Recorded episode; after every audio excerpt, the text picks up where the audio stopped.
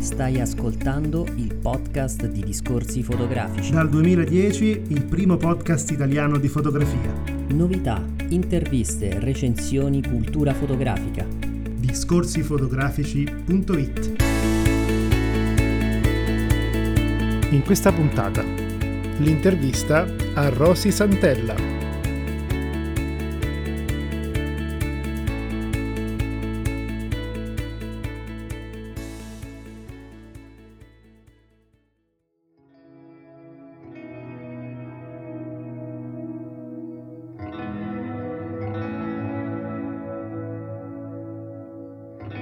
Amici di Discorsi Fotografici, in questa puntata recuperiamo dal nostro archivio una breve ma intensa intervista alla foto editor di Internazionale Rosi Santella.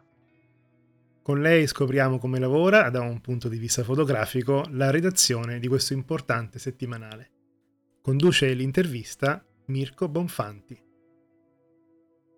Siamo con Rosi Santella, foto editor di Internazionale, benvenuta. Ciao, grazie. Cominciamo subito con le domande. Eh, nel ruolo del foto editor, nella selezione delle fotografie che andranno a comporre un progetto espositivo, un libro fotografico o così via, è ancora possibile parlare di processo creativo che il curatore compie utilizzando la materia prima fornita dal fotografo? Io posso risponderti sicuramente rispetto al mio ambito che è quello editoriale perché appunto io lavoro per Internazionale che è un settimanale che si occupa di attualità traducendo articoli della stampa straniera in italiano.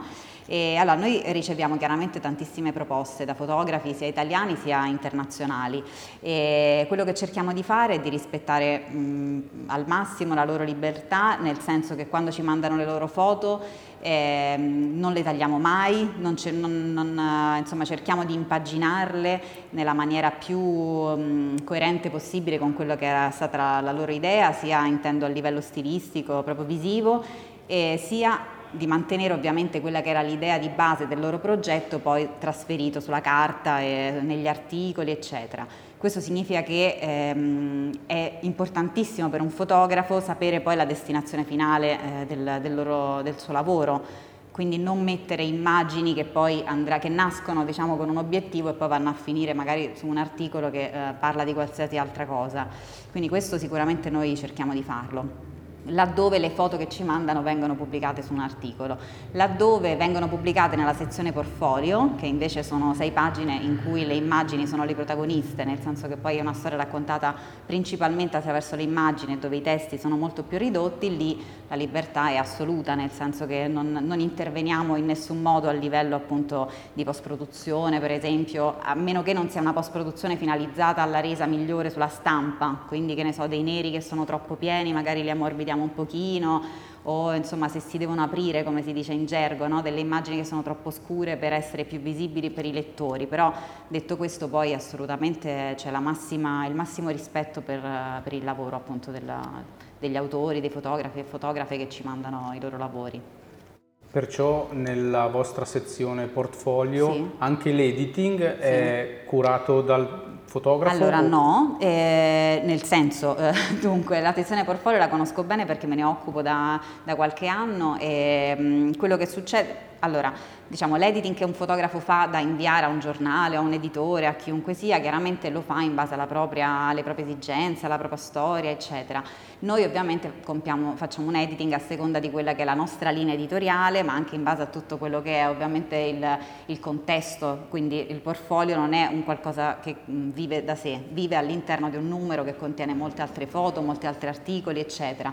Quello che cerchiamo di fare quindi è di rendere un, un lavoro interessante, leggibile per tutti, quindi non, non è una, una, rivista di fotografia no, per addetti ai lavori, è una rivista che ha un pubblico molto più ampio e quindi il nostro editing eh, parte da questo presupposto qui, incuriosire il lettore, fornire diciamo, al lettore delle, dei punti di riferimento. Considera anche che l'editing per un portfolio può contenere massimo 15 foto, ma sono tantissime, in realtà molto spesso ne contiene 10, 12, eccetera l'editing di un fotografo è molto più ampio ovviamente, quindi quello che cerchiamo di fare è di stringere al massimo, partendo ovviamente da suggestioni che ci dà il fotografo del suo editing, però poi noi abbiamo obiettivi diversi anche da mantenere, che sono appunto la leggibilità su un giornale che non si occupa solo di fotografia, eh, di rendere appunto mh, curioso in quel momento diciamo, l'argomento che stiamo trattando, eh, anche mh, ovviamente esigenze grafiche, quindi magari io posso aprire quel portfolio quella volta con una doppia pagina perché prima non ho doppia pagina, un'altra volta mi si chiede evita la doppia perché ce l'ho prima o dopo, quindi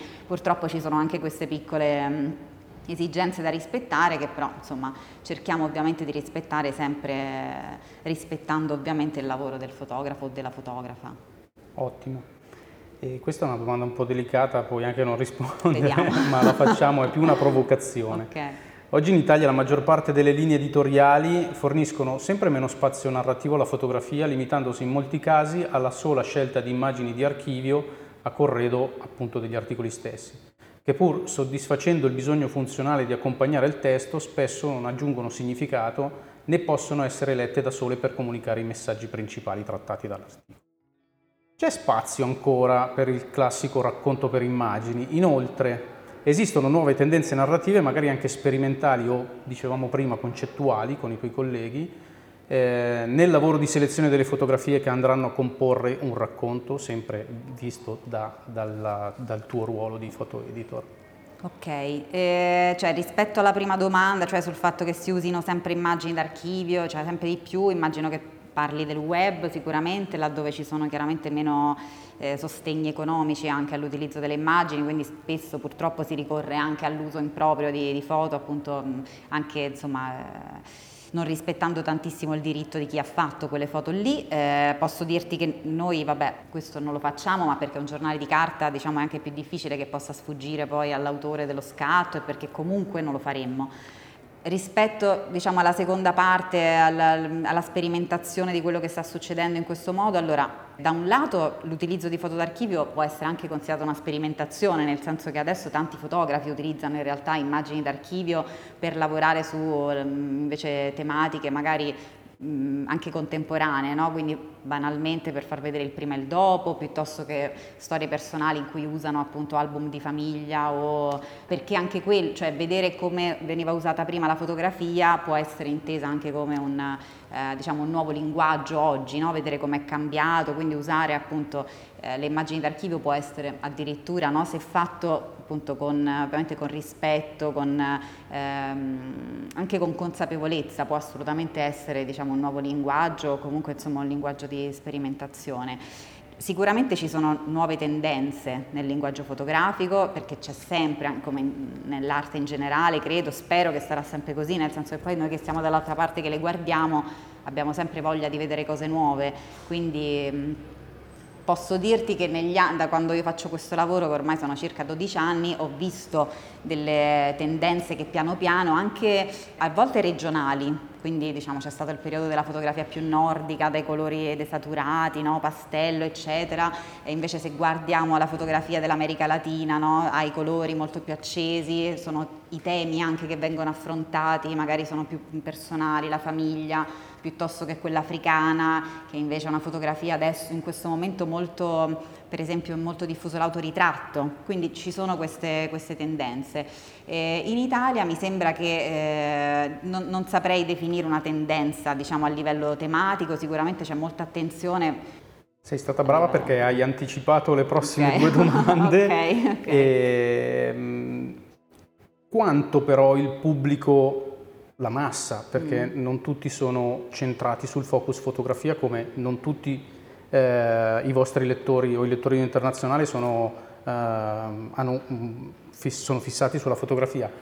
Quanto il pubblico di massa è pronto a questi nuovi linguaggi fotografici? Mi viene in mente, mm, per farti un esempio, il lavoro di Martinez che ha vinto il WordPress Photo. Mm. Eh, è, WordPress Photo sappiamo che è un premio di reportage, perciò è anche coraggioso da parte di mh, mm, premiare un lavoro del genere che è molto mh, mm, eh, autoriale e poco documentativo, eppure la fotografia così dà mol, più, molte più frecce al proprio arco per descrivere una storia.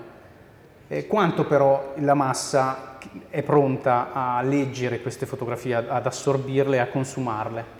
Sai, questo credo che sia anche un vecchio discorso che faceva, cioè si fa ancora no, rispetto ai programmi televisivi, no, che si dice la massa vuole questo, quindi noi facciamo vedere questo. Io non, non ci credo tantissimo, nel senso che se noi diamo delle cose che in qualche modo in cui crediamo e che crediamo che possano comunicare qualcosa, io non mi tirerei indietro perché diciamo è più no, nemmeno più difficile, è diverso da quello a cui siamo abituati. Quindi io penso che non ci sia una massa che diciamo, non può leggere delle cose rispetto ad altre. Penso che se confezionato, passatemi il termine, eh, nel giusto contesto, con un testo che affianca delle immagini che magari come quelle di Martinez possono essere appunto un linguaggio meno conosciuto o comunque diverso da quello che si è fatto fino a prima, eh, secondo me chiunque può arrivare, poi può piacere o non piacere e su questo non possiamo intervenire perché ovviamente ognuno ha suo, i suoi strumenti per vedere le cose, però io anzi penso che il pubblico, dei nostri lettori, ma in generale voglia vedere cose nuove, diverse, non vedere sempre la stessa cosa solamente perché diciamo, è abituato a vederla,